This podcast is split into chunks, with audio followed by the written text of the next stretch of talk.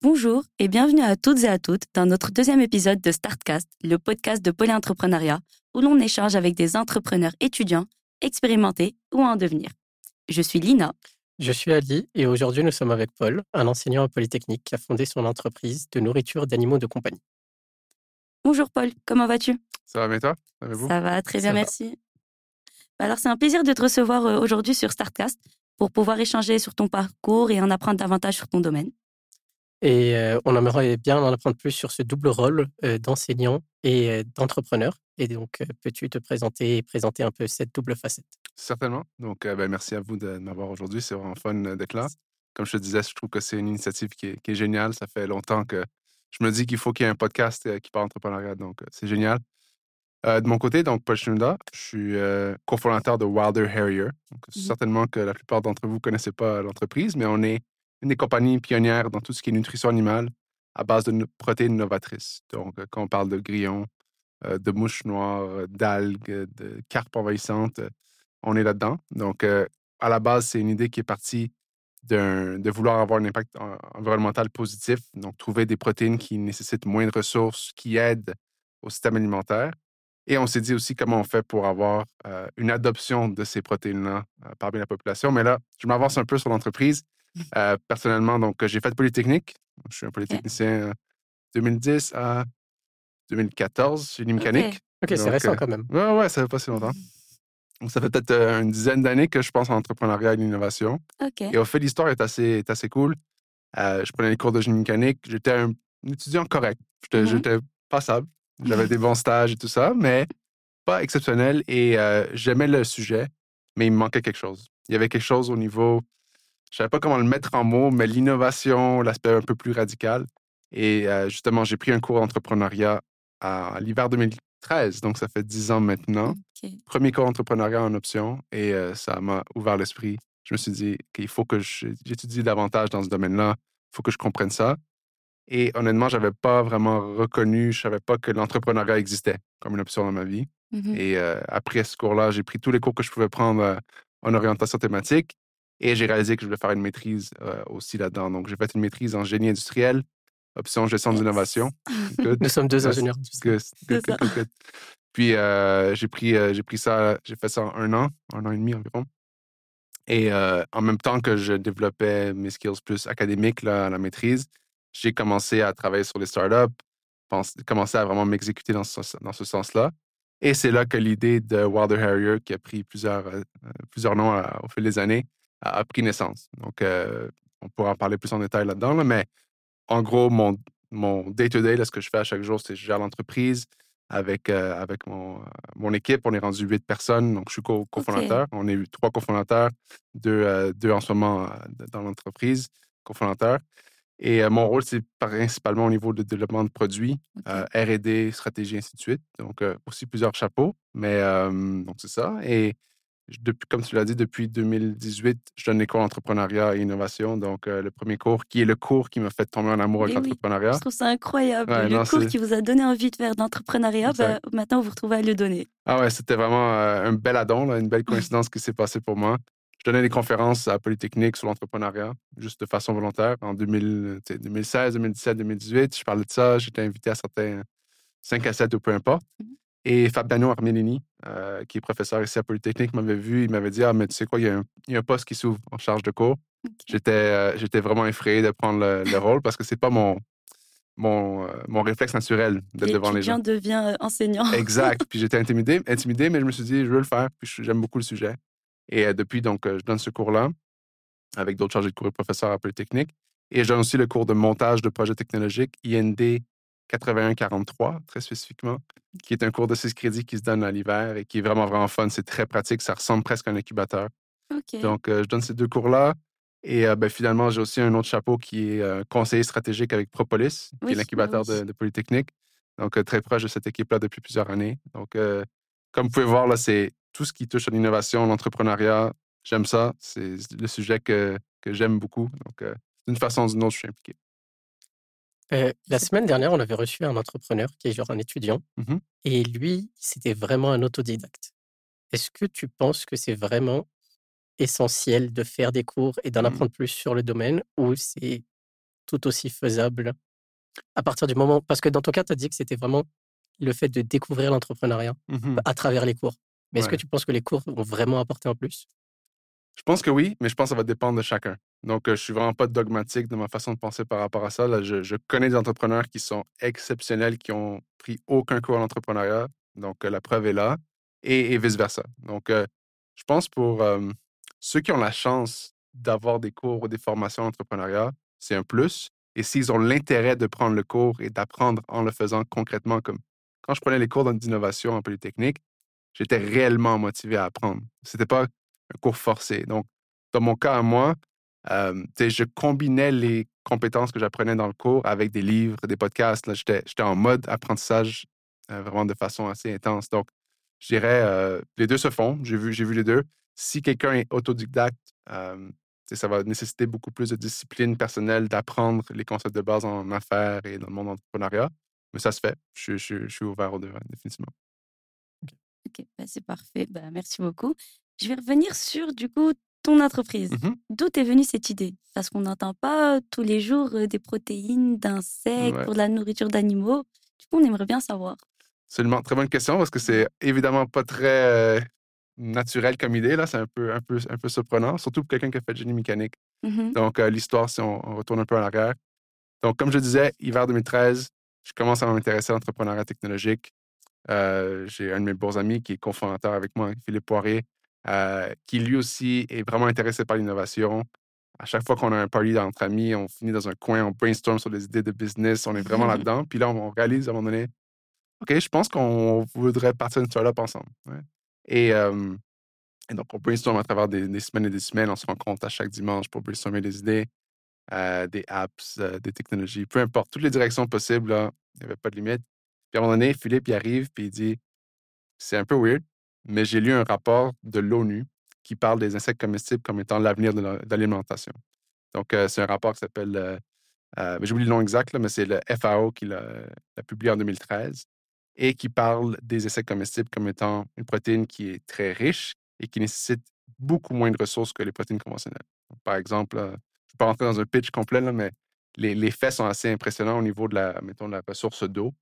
Euh, pour avoir une livre de bœuf, il faut avoir peut-être entre 8 000 et 10 000 litres d'eau consommée par l'animal pour la transformation, ainsi de suite.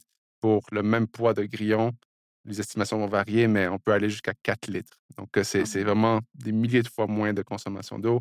Les insectes consomment euh, moins de ressources et convertissent les ressources de façon beaucoup plus efficace que d'autres animaux. Donc, le rapport de l'ONU, ce qu'il disait, c'est on est de plus en plus de personnes sur la planète, donc euh, des humains et des animaux qu'il faut élever et des animaux de compagnie. Donc, tout ça, c'est des êtres qui nécessitent des protéines. Et on a de moins en moins de place sur la Terre. Il nous manque, il nous manque de l'espace pour, euh, pour avoir de l'élevage et ainsi de suite. Donc, il faut qu'on fasse, faut qu'on produise plus de protéines avec moins de ressources. Et ce qui mettait de l'avant, c'était cette protéine-là.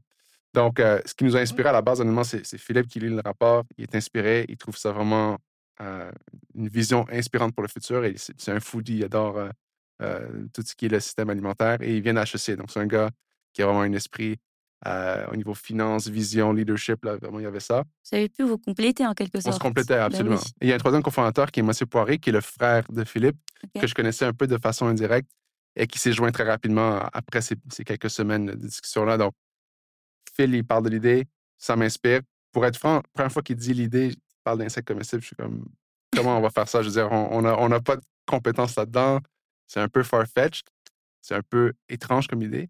Mais au fait, j'ai toujours été comme ça. J'aime les idées qui sont un peu étranges, qui sont un peu surprenantes, qui semblent un peu impossibles.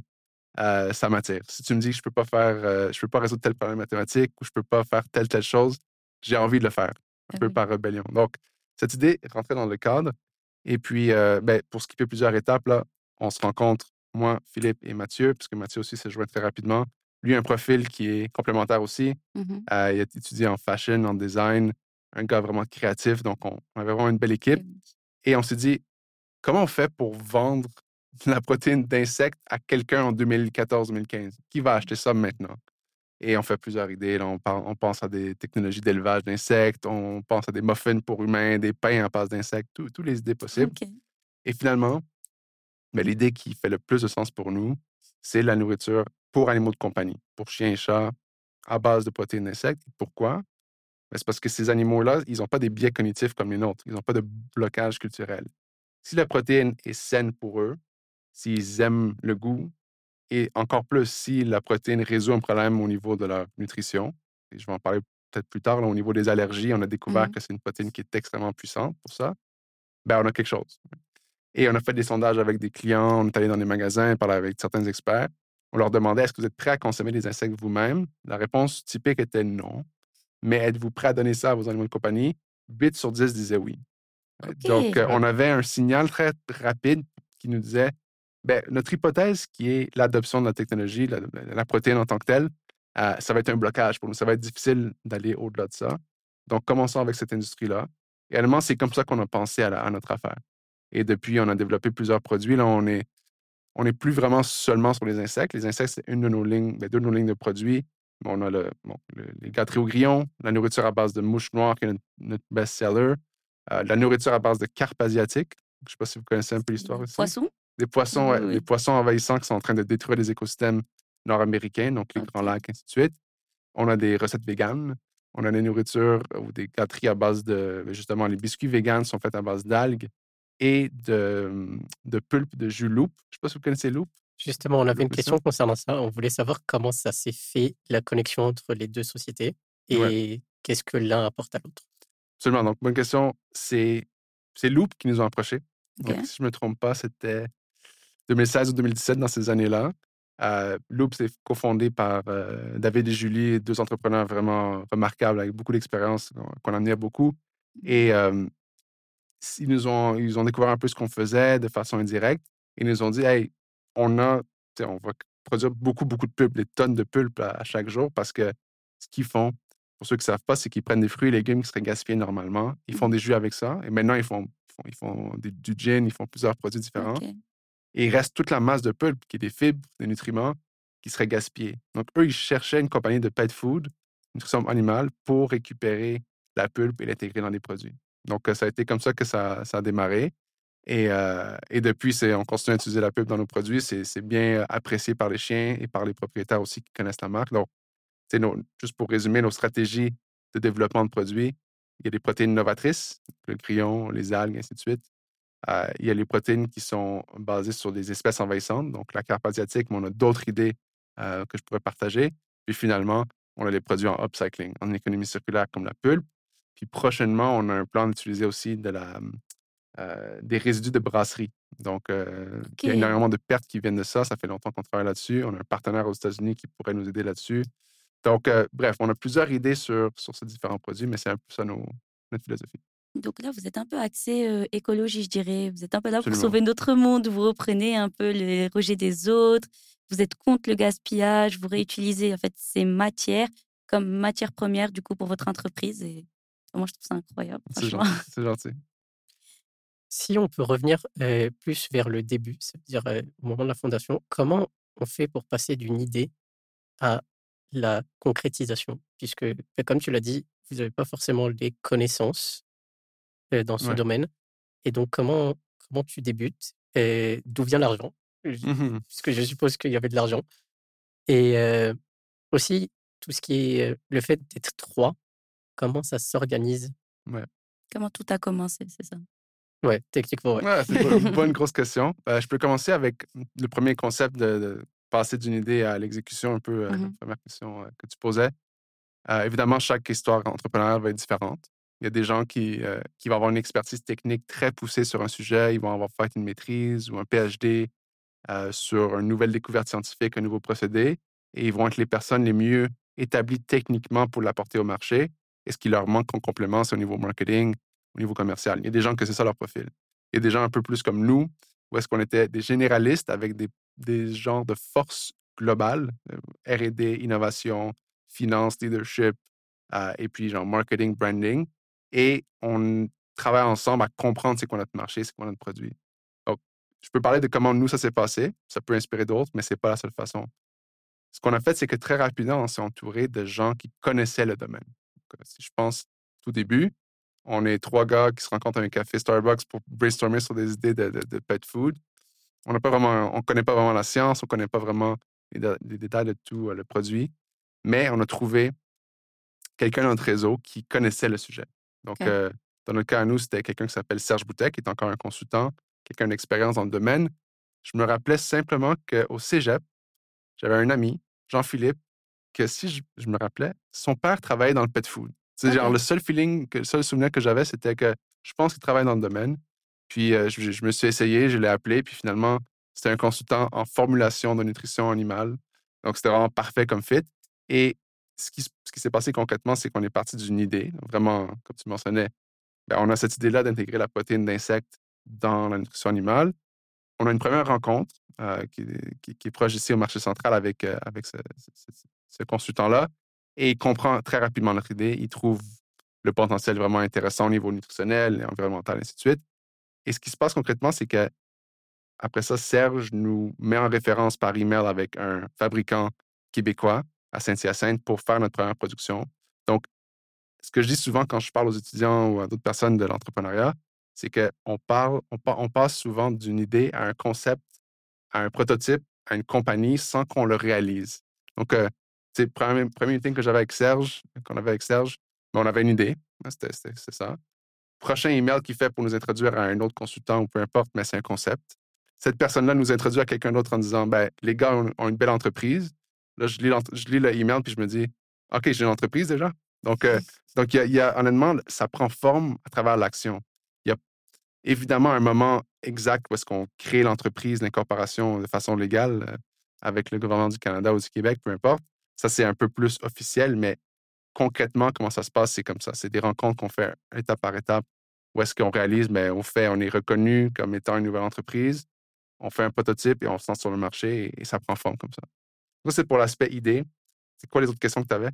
Je ne me rappelle pas. Donc, il y avait le financement. il y avait la partie financement et la mmh. partie le fait d'être plusieurs personnes.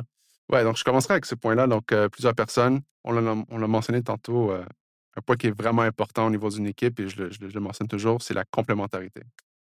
La plus grande erreur, la plus grande, une des plus grandes erreurs qu'on pourrait faire quand on démarre une startup, c'est de trouver des gens qui sont vraiment identiques à nous. Donc, euh, si on est programmeur, expert en, code, excellent, on peut trouver une autre personne qui a le même profil que nous, mais s'il a la même faiblesse que nous, donc euh, deux personnes qui sont des génies en programmation, mais qui n'ont pas vraiment euh, une connaissance au niveau marketing, par exemple, ou s'il n'y a personne dans l'équipe qui peut faire des ventes euh, ou la distribution ou la logistique, peu importe c'est quoi le besoin, ben, on fait, on, on dédouble nos faiblesses sans dédoubler nos forces. Donc, ça, c'est la première erreur à faire, c'est d'être vraiment complémentaire. Euh, et dans notre cas, c'était clair. Au fait, l'équipe a été fondée avec l'idée qu'il y a un profil plus technique R&D, un profil plus HEC, business, puis un profil plus branding, design. Ça fonctionnait de, ce côté-là. Est-ce que dans ta question, tu demandes aussi l'interaction entre les différents profils? C'est quoi un peu. Euh? Oui, déjà, d'une part, l'interaction et d'autre part aussi, vraiment le côté juridique. Je sais que c'est un mmh. peu. C'est peut-être du voyeurisme, mais c'est vraiment un, aspect qui est genre assez intrigant. Le fait de, de savoir si est-ce que vous faites entièrement confiance ou s'il y a des contrats entre vous. Comment, au début, vous dites est-ce que ah, peut-être l'autre va voler mon idée? Genre, tout ça, c'est des mmh questions que tu te poses quand tu commences. C'est une très bonne question. Vous êtes juste basé sur de la confiance ou c'est plus que ça? C'est plus que ça, au fait. Au début, c'est la confiance. Donc, euh, pendant des mois et des mois où est-ce qu'on se rencontre euh, les dimanches à 4 heures pour brainstormer ensemble une fois par semaine, mais c'est de la confiance qu'on va, qu'on va être là au meeting, qu'on va travailler un peu euh, durant la semaine sur nos idées. Parce qu'en passant, pendant ce temps-là, moi, je suis à la maîtrise. Phil et Mathieu, ils ont, ils ont des jobs temps plein. Donc, pendant un an environ, on travaille sur l'idée de façon complémentaire à nos jobs et à nos, à nos projets académiques. Donc, ça, c'est la première phase, c'est la confiance. Si on n'a pas la confiance, ça ne sert à rien de faire quelque chose de plus formel. Donc, euh, cette confiance-là se bâtit avec justement de l'expérience. Donc, euh, chose que je vois souvent dans les équipes qui se forment au niveau des startups, c'est euh, ils sont pressés à trouver une cofondatrice, un cofondateur dès que possible, et ils veulent juste partir. Parfait, il faut garder cette hâte-là, mais il faut se donner du temps de pratique. Donc, vous voyez, demandez à votre collègue qui dit qu'il va faire une recherche de marché ou qu'il va faire telle étude technique, peu importe c'est quoi, ben, mettez, clair, mettez au clair c'est quoi la tâche et voyez est-ce que la personne le fait et comment elle travaille? Est-ce que vous avez le même style de travail? Est-ce que vous êtes toujours en train de vous confronter sur toutes les idées ou est-ce que c'est assez fluide? Donnez-vous plusieurs mois idéalement à juste interagir de façon un peu informelle sur une idée, un concept Et même si l'idée que vous choisissez n'est pas l'idée finale que vous allez faire sur le marché, ça va être un genre de euh, d'essai pour voir si l'équipe forme bien, fonctionne bien. Donc ça, on l'a fait. Puis pour répondre à ta question au niveau formel, oui, on a signé une convention d'actionnaire. C'est ça le nom officiel au niveau légal. C'est un document qui va euh, résumer c'est quoi les parts d'entreprise pour chaque personne. Dans le cas, nous, c'était simple, c'était 33, 33, 33, donc un tiers chaque. des fois, c'est plus compliqué, dépendamment de qui a eu l'idée initialement et pour combien de temps. Tout ça, ça peut rentrer en compte. mais la convention d'actionnaire va spécifier les parts d'entreprise et va aussi spécifier euh, comment des situations de conflit ou de désengagement des fondateurs va, va apparaître. Donc là-dedans, il va y avoir plusieurs sous-points, notamment le concept qu'on appelle en anglais du vesting. J'oublie le terme en français, là. V-E-S-T-I-N-G. C'est le fait que les, que les actions, que les parts d'entreprise sont accumulées à travers le temps. Donc, ce qu'on veut éviter, c'est qu'on on fonde l'entreprise, on dit c'est un tiers chaque, et le jour d'après, quelqu'un part et il y a encore un tiers d'entreprise. Ce ne serait pas juste. Donc, il y a des cadres légaux qui vont vraiment guider ça. Le vesting, c'est un élément de ce côté-là. D'autres clauses qui rentrent là-dedans, ça va être si quelqu'un veut partir justement de l'entreprise pour des raisons amicales, mais comment ça va se passer? Quel document faut signer? Quelle va être l'attribution des parts à chaque, chaque autre fondateur? Tout ça. Donc, c'est un mix entre la confiance qui se bâtit, puis après ça, de formaliser ça même si ça se passe très bien, mais c'était le cas pour nous, on est ces deux frères avec euh, fils, un très bon ami du secondaire, tout se passait bien. Mais l'idée, c'est de créer la convention avant que ça se passe mal s'il y a des difficultés. Il vaut mieux prévenir que guérir. Hein. Exact, exact. Puis justement, ça, ça renforce la confiance, donc c'est pas que négatif le fait de Non, non, non, c'est ça. Ça clarifie les choses. On signe ce document-là, c'est clair, tout le monde est d'accord. Et là, on se met à l'exécution. Et j'imagine qu'un des aspects importants que Ali a énoncé tout à l'heure, c'était un peu l'aspect financier. Mmh Quand vous avez débuté votre idée, est-ce que vous avez eu des subventions, des aides ou tout était de votre poche? Oui, donc très bonne question, la question qui revient toujours. au fait, c'est par phase. Et encore une fois, je vais parler de mon expérience, de notre expérience. C'est quand même une expérience qui est assez typique, mais ça peut, ça peut prendre différentes formes. Concrètement, nous, ça a été première, les premiers mois, c'était vraiment de façon informelle. L'investissement financier, J'ai un exemple. Euh, peut-être que Matt euh, payait pour le site web, genre un abonnement de 10 par mois pour avoir un, genre, un landing page. Il payait pour ça. Moi, je payais pour euh, les prototypes de sacs, peu importe c'est quoi. Donc, des dépenses de quelques centaines de dollars sur plusieurs mois. Ça se gère de façon un peu informelle. Idéalement, on aurait, on aurait mieux formalisé ça au début, mais peu importe, c'est très typique de faire ça. Juste voir si le concept a, a du potentiel. Et quand on est arrivé, je pense que c'était en janvier 2015, justement, c'était le moment où on s'est dit, OK, il faut qu'on incorpore l'entreprise. Il faut qu'on qu'on fasse ça. C'est le prochain step. Donc, je me rappelle, on est allé les trois gars signer les papiers, euh, papiers à l'avocat, l'avocate. Et, euh, et, là, c'était, bon, pour les prochaines étapes de prototypage, donc il fallait qu'on trouve un consultant qu'on avait trouvé. Il fallait qu'on trouve des matériaux pour faire des tests à petite échelle. On a trouvé un laboratoire à Saint-Hyacinthe. Tout ça, ça coûte de l'argent. Et là, on ne parle plus de quelques centaines de dollars, mais c'est quelques milliers. Donc, ce qu'on a, fait, personnellement, les trois fondateurs, c'est chacun ont mis la même somme dans le compte chèque. On a créé un compte chèque d'entreprise, mmh. une petite somme de, quelques milliers, là, rien d'exorbitant. et on avec cette somme-là, on a pu avancer quelques mois et tout de suite démarrer des processus pour tout ce qui est subvention et prêt. Donc, euh, c'est une chose qui est classique en entrepreneuriat en général, là, c'est tous les concours de pitch, euh, les incubateurs, ainsi de suite, on les a faites. Donc, euh, dans le temps, c'était Fondation Montréal Link, euh, les prix BDC. on en a eu plusieurs quand même prix de ce genre-là qui sont des petites cagnottes de, quelques milliers de dollars ici et là qu'on met ensemble et qui bâtissent quelque chose d'intéressant. Donc, ce qu'on a fait concrètement, c'est une petite somme de, de l'argent des fondateurs qui rentrent dans le compte chèque. De là, on peut chercher des prêts et du financement qui vont doubler cette mise-là. Et par la suite, un an plus tard, à l'été 2016, on faisait notre première ronde de financement avec Ange Québec, avec des anges financiers d'Ange mmh. Québec. Euh, et par la suite, ben, on a continué ce processus-là, un peu de, de leverage euh, chacune des rondes de financement. C'est bien, ça fait de l'argent gratuit. Ça reste toujours plus intéressant. Ben, après ça, les investisseurs, c'est un autre game parce que c'est vraiment un gros plus. Euh, ben, l'argent gratuit des bourses, ça, c'est le meilleur. Donc, évidemment. Mais après ça, chaque type de financement va avoir ses forces et ses faiblesses. De l'investissement des, anges financiers ou d'investisseurs stratégiques, mais ça nous apporte l'aspect stratégique et le financement vraiment en capital. Mais le prix à payer, c'est qu'on a maintenant un actionnaire dans l'entreprise qu'il faut prendre en compte dans nos décisions et dans nos réflexions stratégiques. Donc, tout ça, c'est toute une discussion à part entière, mais généralement, le, le, best practice qu'on pourrait dire, c'est de commencer avec une petite somme et d'essayer de, pour montrer aussi aux investisseurs et aux banquiers, aux institutions qu'on est qu'on a vraiment investi dans le projet.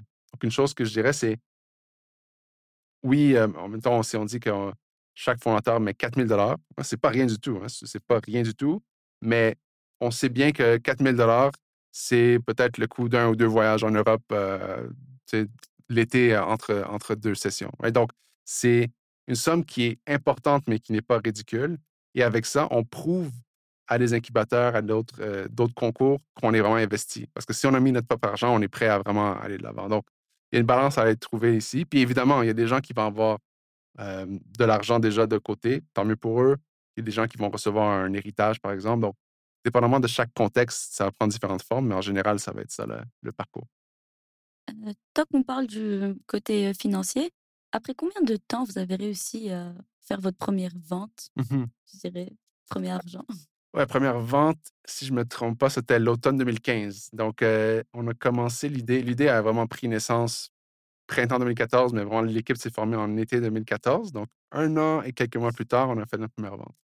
Euh, ouais, ça, c'est, et c'est assez typique là, de prendre un an, un an et demi pour, pour démarrer les ventes. Ouais. Puis, par curiosité, tu avais dit que les deux autres personnes étaient au travail à ce moment. Mmh Donc, c'est à quel moment que tu passes de te dire, ouais, c'est une idée, c'est un projet, ah, c'est bon, je peux démissionner, je peux m'investir à 100% Une autre question classique, j'adore. Euh, bonne question, et ça va dépendre encore une fois de chaque profil. Donc, euh, est-ce qu'on a de l'argent de côté euh, pour des mois et des mois ou non? Est-ce qu'on a un très grand salaire? Qui va, est-ce, qu'on va baisser un salaire très faible par la suite? Toutes ces considérations rentrent en jeu. Mais concrètement, pour nous, comment nous, on l'a fait, et ce, qui est, ce que j'ai entendu souvent, pour faire les maths sans rentrer dans les détails, qu'est-ce qui nous a convaincus qu'on pouvait aller de l'avant? C'est qu'on avait justement ce premier, premier acheteur, ce client commercial qui nous avait dit OK, les gars, on voit le concept, c'est intéressant. À l'automne, on voudrait lancer le produit. Donc, c'est chez la chaîne Mondou. Mondou, qui est la plus grande chaîne de, produits pour de compagnie au Québec. dans le temps, c'était 60 magasins, maintenant, c'est 85 magasins. Et ils nous avaient dit on veut le concept, c'est innovant, c'est écologique, ça complémente un peu notre vision qu'on veut avoir. Et ils nous ont dit OK, maintenant, ben, revenez avec un produit, puis on va, on va envoyer un PO. On va acheter le produit. Donc, quand on avait la confirmation qu'ils allaient envoyer un PO et qu'on avait trouvé un fabricant pour euh, nos produits à Saint-Hyacinthe, ben pour nous, c'était suffisant de dire OK, on, se lance. Parce qu'on savait qu'à ce moment-là, on pouvait commencer avec le financement qu'on avait eu à cette vente-là. On pouvait commencer à se payer un très petit salaire vraiment minimal au début, mais c'était assez pour, euh, pour se lancer. Et vous n'avez pas eu peur de directement vous lancer avec une chaîne quand même? C'est énorme. Ah oui, oui, ça fait peur. Ah, je ne peux pas mentir euh, à ce niveau-là mais en même temps, ça, fait, ça faisait peur, mais c'était aussi réconfortant parce qu'on se disait, on a quand même une crédibilité qui, qui apparaît assez rapidement avec cette chaîne-là.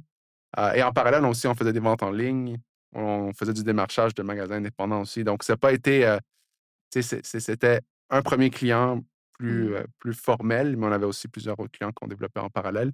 Donc, mais, ça fait peur. On, est, on commence, puis on ne connaît rien du domaine, on ne sait pas comment faire un packaging, comment on fait pour faire une formule on apprend tout sur le tas.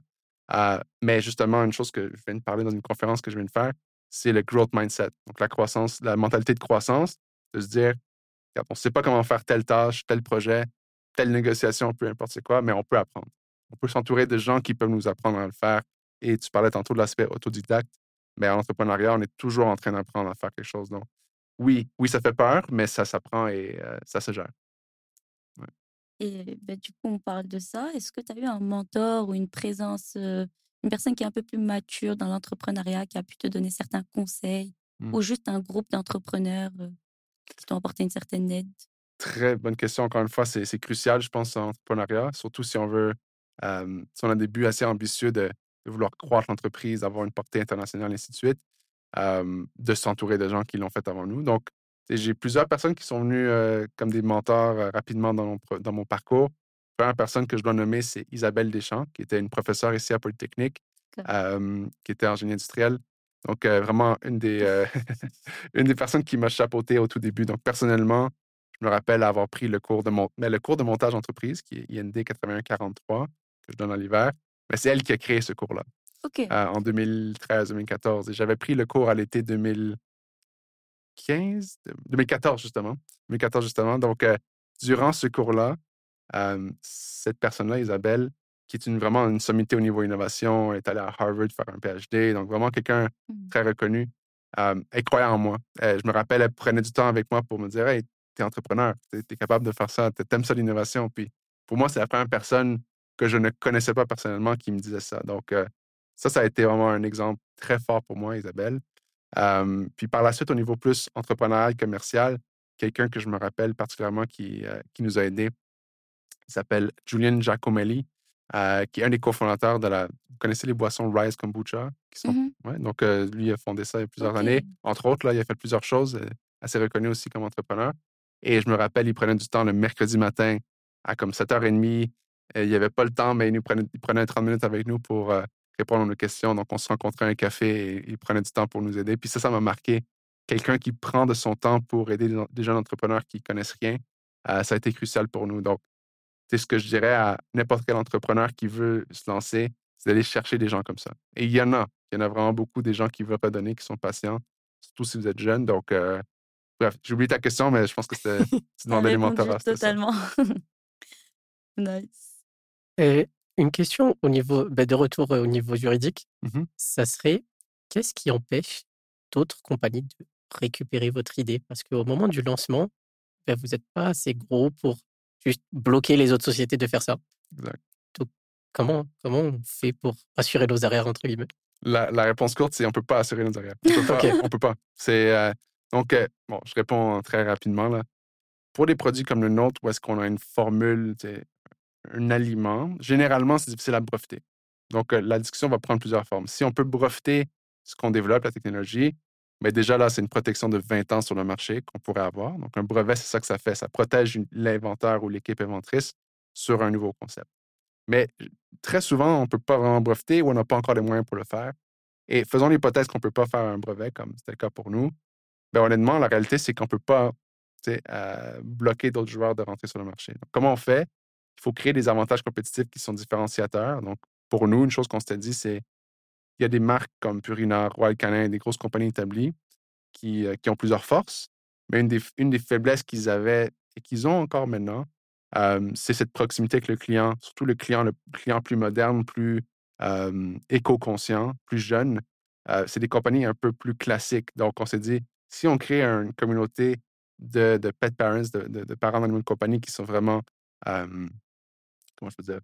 une communauté qui soit plus unique et plus, plus honnête avec, euh, avec cette relation-là, mais on a un avantage com- com- compétitif assez intéressant. L'autre point, c'est, je fais une parenthèse au niveau innovation, un concept assez important, c'est ce qu'on appelle le dilemme de l'innovateur, donc euh, Innovator's Dilemma, euh, un livre classique euh, en innovation que n'importe qui qui aime l'innovation devrait lire. Le concept, ce qu'il dit, c'est qu'au fait, c'est très classique, c'est très typique comme dynamique. Un nouveau joueur, une startup, une équipe euh, que personne ne connaît va proposer une idée innovante sur le marché.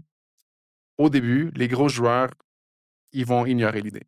Ils vont trouver ça trop petit comme marché, trop risqué. Ils vont regarder ça de côté. Puis le, le meilleur scénario, c'est que le temps que ça prend pour que la petite startup euh, arrive à un point de croissance assez intéressant et que le gros joueur veut le copier, c'est trop tard. Euh, Parce que le taux de croissance exponentielle est trop difficile à rattraper. Je pourrais rentrer dans des exemples comme Blockbuster avec Netflix, Kodak avec euh, Instagram, et ainsi de suite. Euh, il y a plusieurs exemples historiques euh, en innovation. Et en gros, ça a été ça notre, notre pari. Et c'est un peu vrai ce qui se passe parce que pour les premières années de, de notre entreprise, on était peut-être les premiers dans le monde ou deuxième dans le monde à, à intégrer la protéine d'insectes, les protéines novatrices dans le pet food. Et à chaque année qui passe, des nouveaux joueurs qui rentrent sur le marché. Maintenant, on est peut-être rendu à 65 dans le monde qui sont en train de faire ce genre d'idées-là, soit à travers des gâteries, de nourriture complète. Et récemment, des pas mal de gros joueurs qui sont rentrés. Donc, euh, justement, des Purina, des Open Farm, qui sont une, marque qui est quand même, relativement grosse, qui rentre dans le domaine.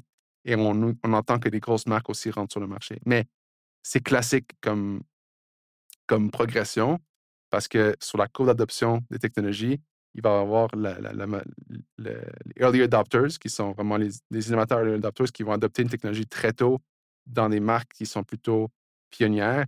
Et plus la technologie est adoptée sur le marché, plus les gros joueurs établis vont vouloir, vouloir l'intégrer.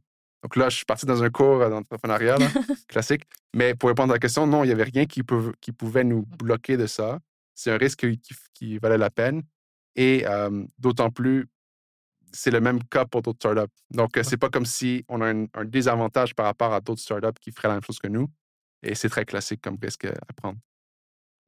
Et vous avez tenté le coup. On a tenté le coup, jusqu'à maintenant, ça, ça paye. C'est ça. Et moi, j'ai une petite question. J'aimerais bien savoir comment vous faites pour vous approvisionner? Enfin, je sais que c'est pas simple de trouver des insectes ou des bah, ces poissons. Enfin, j'imagine vous les importez. Dites-nous tout. Oui, donc ben, au niveau des insectes, si on, retourne en 2015, c'était la première question qu'on se posait. On avait tout notre business plan, le gros plan pour vendre des produits à base de, grillons, par exemple. Et là, on se demandait, OK, mais c'est où? c'est où qu'on peut trouver du grillon? Ce n'est pas évident comme réponse. Et on, avait, on était chanceux. Au Canada, en 2014-2015, euh, on était pas mal bien positionné pour ça parce qu'il y avait une compagnie en Ontario, euh, qui, mais qui existe encore, là, Farms, qui vendait des grillons pour les arts. Donc, pour, déjà pour ce marché-là. Et ils voyaient une tendance, suite au rapport de l'ONU, ils ont vu une tendance vers tout ce qui est consommation humaine et animaux de compagnie. Et ils ont transformé leur business pour vendre de la poudre de grillon. Donc, c'est le grillon séché, déshydraté, mis en poudre. Et dans les années 2015, ils commençaient à vendre ça de façon wholesale, en distribution. Donc, ça, c'était notre. Honnêtement, pour le grillon, pour l'insecte, au tout début, c'était très simple comme réflexion. Qui vend des insectes au Canada? Il y en avait un. c'était eux, donc on a pris ça. puis par la suite, pour répondre à ta question, on a, des ingrédients qui sont très spéciaux. Donc, pour, par exemple, la carpe envahissante, la carpe asiatique, comment ça s'est passé? C'est ben, le fournisseur de cartes lui-même nous a vu, hein, justement, un concours de pitch, si je ne me trompe pas, nous a écrit en 2017-2018 pour nous dire Ah, mais j'ai une, une, protéine de carpe super intéressante, c'est un profil de poisson vraiment bon, mais on ne peut pas le manger pour humain parce qu'on ne peut pas faire de filet facilement avec ce, poisson-là. Bref, ça a pris des années et des années de discussions, de tests de laboratoire, de discussions au niveau du supply chain, la chaîne logistique, pour finalement trouver le bon partenaire pour ça. Et euh, ben, pour Loop, j'en ai parlé tantôt pour la pulpe. Et une chose qui est un peu unique à notre business, c'est que nos, nos fournisseurs d'ingrédients, c'est typiquement des joueurs assez innovateurs dans le marché. Donc, il faut qu'on les aide à débloquer la production, à vraiment faire tous les tests d'analyse de laboratoire qu'il faut pour, pour, les qualifier. mais depuis, depuis 2015, par exemple, au niveau de la protéine d'insectes, ça s'est énormément diversifié. Donc, non seulement au niveau des types d'insectes, avant ça, c'était surtout les grillons qui étaient populaires, qui sont encore assez populaires, mais les plus grands fabricants, éleveurs d'insectes au monde maintenant, c'est la mouche soldate noire, en anglais Black Soldier Fly Larvae. Euh, donc, c'est la, larve de mouche soldate noire. C'est un peu spécifique, mais c'est de loin l'insecte qui est le plus produit dans le monde. Donc, c'est utilisé pour euh, tout ce qui est animaux de compagnie. Il y a beaucoup d'applications au niveau du animal feed, donc l'élevage de, de, de, porcs, de poissons, l'aquaculture, ainsi de suite. Et donc maintenant, la situation s'est un peu inversée par rapport au supply chain de protéines parce que ben, à chaque semaine, je reçois des fournisseurs d'Asie, du Canada, des États-Unis, de travers le monde qui veulent nous vendre cette protéine-là. Euh, donc, on est dans une bonne position de ce côté-là. Par contre, pour certaines protéines comme la carpe envahissante, ça reste extrêmement compliqué de trouver un supply chain qui va être robuste. Parce que c'est ça le, prix à payer d'avoir une protéine qui, qui, est si innovatrice, c'est qu'il n'y a pas encore un marché qui est énorme pour ça. Euh, mais bref, encore une fois, j'oublie la question, mais je suis parti sur une longue réponse. Vous avez entièrement non, non, c'est une super bonne réponse. Sinon, qu'est-ce que, est-ce que vous comptez par la suite commencer à commercialiser ça pour des êtres humains? Très bonne question. Très bonne question. pour être honnête, au tout début de l'entreprise, on avait cette vision. On avait la nourriture pour animaux de compagnie, on avait les, les, robots, les, ou les, les, fermes d'élevage automatisées. Donc, j'avais un concept qui avait été développé, entre autres, avec une étudiante polytechnique ici à, en génie mécanique. Donc, on avait ça, on avait la ferme d'élevage et on avait une ligne pour, euh, pour humains. Ça se peut qu'on le fasse éventuellement. Une chose qu'on s'était dit, c'est que, mais, premièrement, il faut commencer par attaquer un marché et faire fonctionner un produit. Mmh et honnêtement, quand on rentre dans l'entrepreneuriat et dans le business, puis on réalise comment c'est difficile de faire fonctionner un seul produit, un seul marché, ben, c'est pour ça qu'on s'est focusé là-dessus. On a mis notre emphase sur, euh, sur ça. Et honnêtement, le marché du pet food est tellement grand et en croissance à travers le monde. C'est une des catégories toutes confondues avec la plus grande croissance au monde. Donc, stratégiquement, on va continuer sur cette direction-là. Mais qui sait, peut-être que dans, dans 10-15 ans, on va aller vers les humains. En ce moment, si je fais un petit retour historique, 2015, 2014, dans ces années-là, quand ça commence tout ce qui est protéines d'insectes, la plupart des investissements et des nouvelles startups se concentraient dans tout ce qui est protéines pour humains. Donc, des produits pour humains, des barres protéinées, des pains, peu importe, ainsi de mmh. suite. Et il y en a d'autres qui, il y en a qui existent encore, entre autres NAC, euh, NAAK, qui, je pense, est vendu à Polytechnique, des barres protéinées pour athlètes, mmh qu'on connaît très bien, c'est nos amis. Mais il y a eu un gros shift vers tout ce qui est animaux d'élevage, donc les poissons, les poulets, les porcs, ainsi de suite, et les animaux de compagnie. Donc, maintenant, les plus, grands, les plus grands consommateurs de mouches noires ou de grillons dans le monde sont plus dans ce domaine-là que tout ce qui est protéines humaines.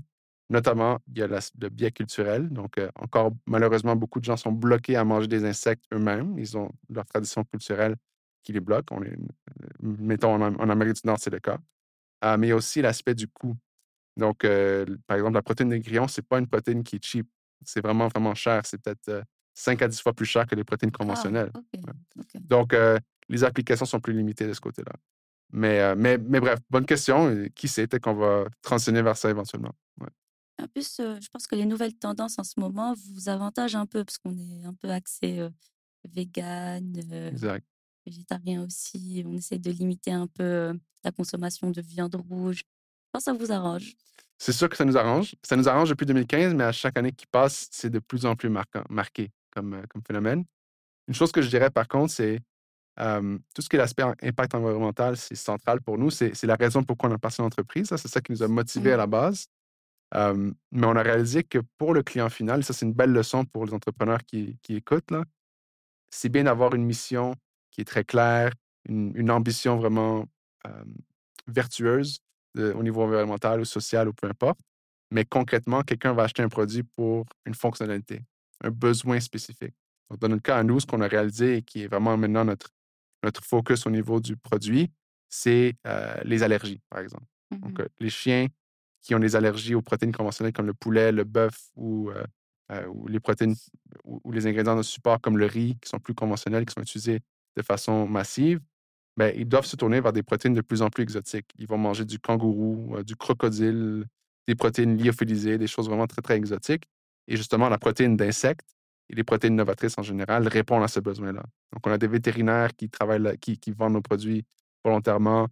On est en train de monter un projet de recherche avec l'Université de Montréal pour faire un protocole d'essai là-dessus. Donc, vraiment, c'est une belle leçon globale, mmh d'avoir l'aspect mission sociale qui est derrière tout ce qu'on fait, environnemental, mais d'avoir un produit qui répond à un besoin. Mais j'imagine que vous êtes aussi en contact avec des nutritionnistes. Absolument, absolument. Ouais, donc, tout ce, qui, tout ce qui est formulation de nos, nos produits, c'est fait avec des nutritionnistes d'expérience qui ont travaillé sur plusieurs marques dans, dans, dans le pet food, puis on, on, suit toutes les règles et les normes, notamment les normes AFCO là, pour le pet food. Et euh, ouais, du coup, euh, on va reprendre un mmh peu ce que je vais, ouais, je vais revenir sur un truc que vous avez dit tout à l'heure. Vous avez dit que vous étiez trois, enfin, Philippe et son frère et vous. Ouais. Sauf que je pense, enfin, quand j'ai regardé votre site, vous étiez quatre. Euh, vous n'avez pas parlé de Lup. Pourquoi? Loupé. Loupé, ça c'est le chien de, le chien ah, de Philippe. Ouais, ouais, ouais. Non, bonne question. Euh, ben oui, mais on pourrait. Euh, il y a beaucoup de chiens qui ont été impliqués dans la formation de, de, Wilder, mais oui, Loupé, c'est le chien de, de, Philippe en ce moment. Ok, ben, j'ai vu qu'il avait sa petite description ah sur le site. Et je vois que vous vous en avez pas parlé au bout de 40 minutes. Ben oui, hein, c'est ça. Non, il va, être, il va être insulté. Il va être insulté. Mais Ouais, Loupé, euh, Loupé euh, ça fait quoi, deux ans, je pense, qu'ils ont ce, chien-là. Puis on, aime les, animaux de compagnie, mais dans notre parcours, on n'a pas toujours eu des animaux à la maison. Donc, moi, de mon mmh. côté, euh, si je retourne en arrière en 2014-2015, dans ma famille, on n'a pas eu d'animaux de compagnie, de mmh chat ou de chien à la maison. Par contre, ma conjointe, elle a souvent eu un animal de compagnie chez eux et Chavo, c'était le chien de, de ma conjointe. ça a été le premier testeur de nos produits euh, en 2014-2015. Mais bref, il y a eu plusieurs, plusieurs chiens de, la famille euh, élargie là, dans, dans, la fondation, c'est certain. C'est parfait. On aurait une autre petite question, ce serait notamment comment tu arrives à gérer tous tes aspects, toutes tes casquettes, mmh. euh, que ce soit professeur, entrepreneur, tout ça. Comment c'est Ouais, c'est une bonne question. Ça n'a pas du temps chargé. oui, c'est chargé quand même. je dirais que ça, c'est quelque chose que j'ai appris à faire à travers les années. Donc, euh, j'avouerais que au tout début, quand j'avais ces différents profils en même temps, ça me stressait. J'avais des journées où je me disais comment je vais faire pour euh, donner de la charge de cours après une, journée complète de, business ou pas, ou, peu importe. vraiment, à la longue, c'est juste la, pratique de pouvoir déconnecter complètement sur euh, un chapeau et, se mettre à fond sur l'autre. Si je réponds de façon honnête, je pense que j'aime, j'aime un peu ce changement de, de rôle. C'est quelque chose que j'aime particulièrement parce que je trouve que ça apporte un peu de perspective. Je me rappelle en 2018, quand j'ai commencé à donner des cours en entrepreneuriat à Polytechnique, ben, j'étais très intimidé. Je ne savais pas comment j'allais faire pour gérer tout ça. Mais je me rappelais le, sentiment de finir un cours de trois heures et à la fin d'être super énergisé et d'avoir, pour trois heures, oublié les détails spécifiques de mon entreprise. Parce qu'une chose qui est assez lourde à vivre comme entrepreneur, c'est que notre entreprise, c'est vraiment notre, notre bébé. Là. On, a passé à l'idée, on fait toutes les étapes, on a passé des milliers d'heures sur plusieurs années à la bâtir. Et des fois, honnêtement, c'est difficile de mettre à zéro notre cerveau. la nuit, on y pense, en mangeant, on y pense, on y pense constamment. Donc, au fait, j'ai comme trouvé un équilibre où est-ce que mes différents chapeaux m'aident à me dissocier un peu ou me, me, donner la perspective sur ce que je fais day to day. Donc, c'est comme ça que je le vois, mais je n'ai pas trouvé la balance parfaite, honnêtement. Aujourd'hui, je courais un peu, là, j'avais des choses à faire ce matin à, l'entrepôt, venir ici, euh, c'est toujours un peu chargé. Ça se peut aussi que, mais aussi, j'essaie d'aller vers un, vers un mode où est-ce que je serais un peu plus équilibré, où est-ce que je baisserais la cadence, mais pour l'instant, je peux, je peux suivre, donc je continue comme ça. Mais c'est pas, c'est pas nécessairement mieux que d'autres euh, façons de faire. Ça va, t'es encore jeune, t'as encore de l'énergie pour courir à droite, à gauche. Exact, encore, c'est ça. J'en profite. euh, ouais, J'aimerais bien te demander, pour toi, qu'est-ce que qu'est-ce que c'est être entrepreneur? Mmh. Si tu devais décrire en quelques mots ta définition à toi, d'après ton expérience. Mmh. Très bonne question. Je dirais, il y a déjà il y a définitivement une partie de résolution de problèmes euh, entrepreneurial. J'en ai parlé tantôt à la conférence. Une des leçons que j'ai apprises, c'est que si on est surpris qu'il va y avoir des imprévus en entrepreneuriat, on ne devrait pas être entrepreneur. Parce que c'est, on a des fois cette vision-là un peu idéaliste de se dire, mais je pars de zéro, je vais mettre en place tous les processus, mon entreprise va vraiment être cadrée comme je veux, de la façon que je veux. Mais ça ne se passe pas comme ça. Tu as des clients, tu as des investisseurs, tu as des prêteurs, tu as des employés, tu as toute une équipe à gérer. Et il va y avoir des choses qui ne vont pas bien se passer, ils ne vont pas se passer comme tu avais planifié. C'est une certitude. Donc, un premier élément que j'ai vu à travers moi, mon équipe, mais aussi d'autres entrepreneurs, c'est cette capacité de voir des problèmes devant, soi, d'avoir des feux à gérer euh, et de rester calme et de pouvoir gérer ça. Donc, euh, je dirais ça. Un autre élément de la définition qui, pour moi, est assez important, c'est de pouvoir avancer sans avoir toutes les ressources.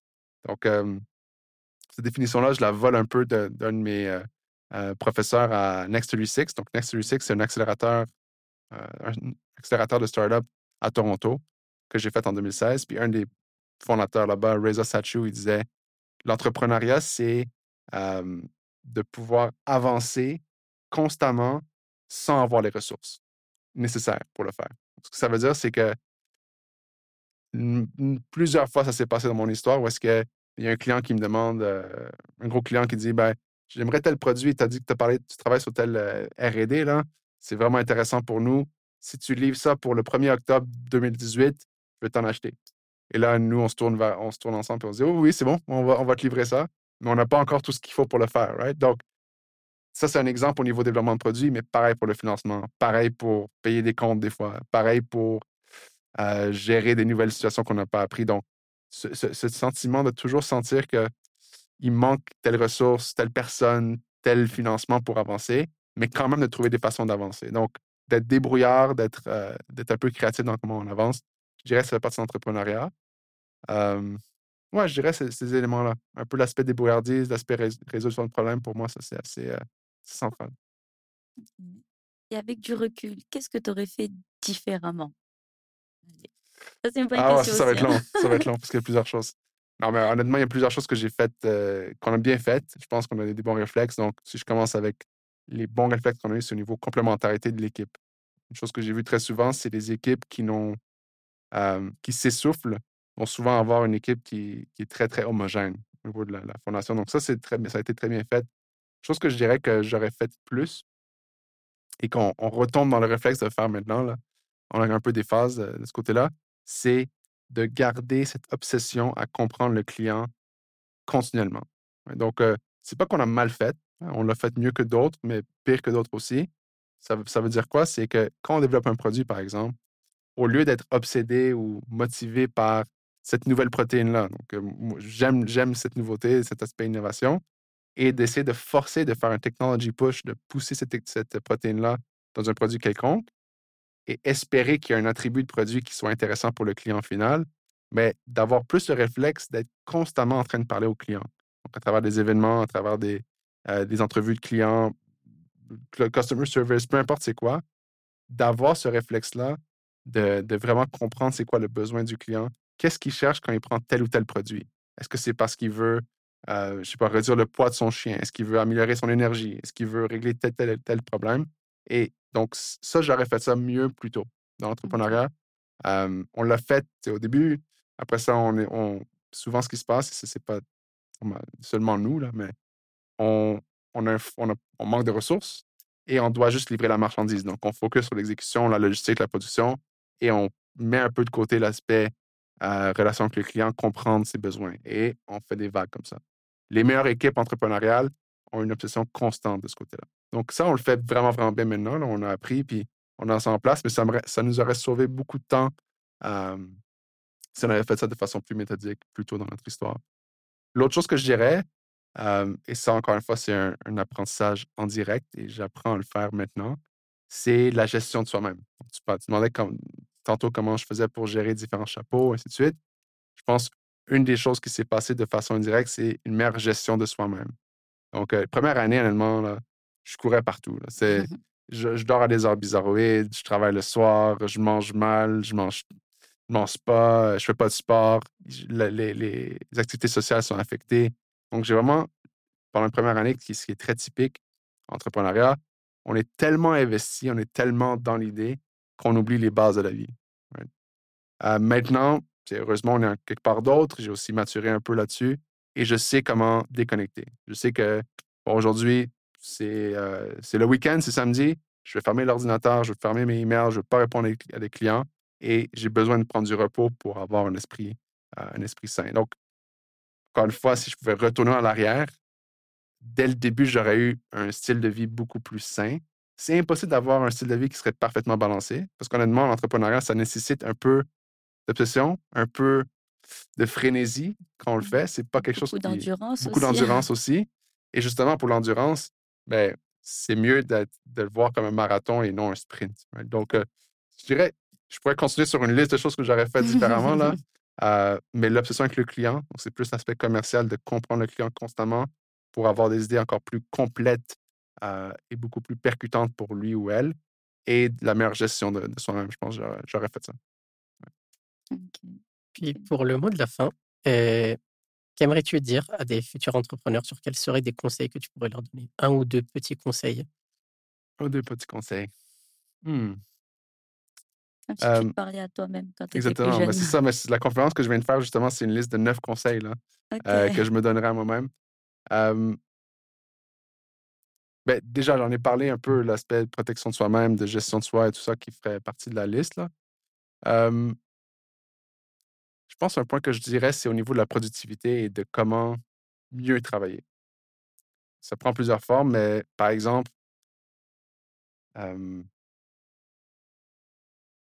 si on pense à avoir une journée qui est productive, de commencer le, matin avec une série de, de tâches qui sont très petites et qui sont un peu, comment je veux dire, qui n'apportent pas un apport stratégique à l'entreprise, ça va simplement user notre, euh, notre énergie mentale sur des tâches qui ne sont pas vraiment euh, assez, assez utiles, versus bloquer du temps le matin, par exemple deux heures, trois heures pour faire un projet qui serait beaucoup plus complexe, qui nécessite notre, notre réflexion mentale, et garder l'après-midi pour faire des tâches qui sont beaucoup plus créatives, qui nécessitent un peu plus de divergence de pensée.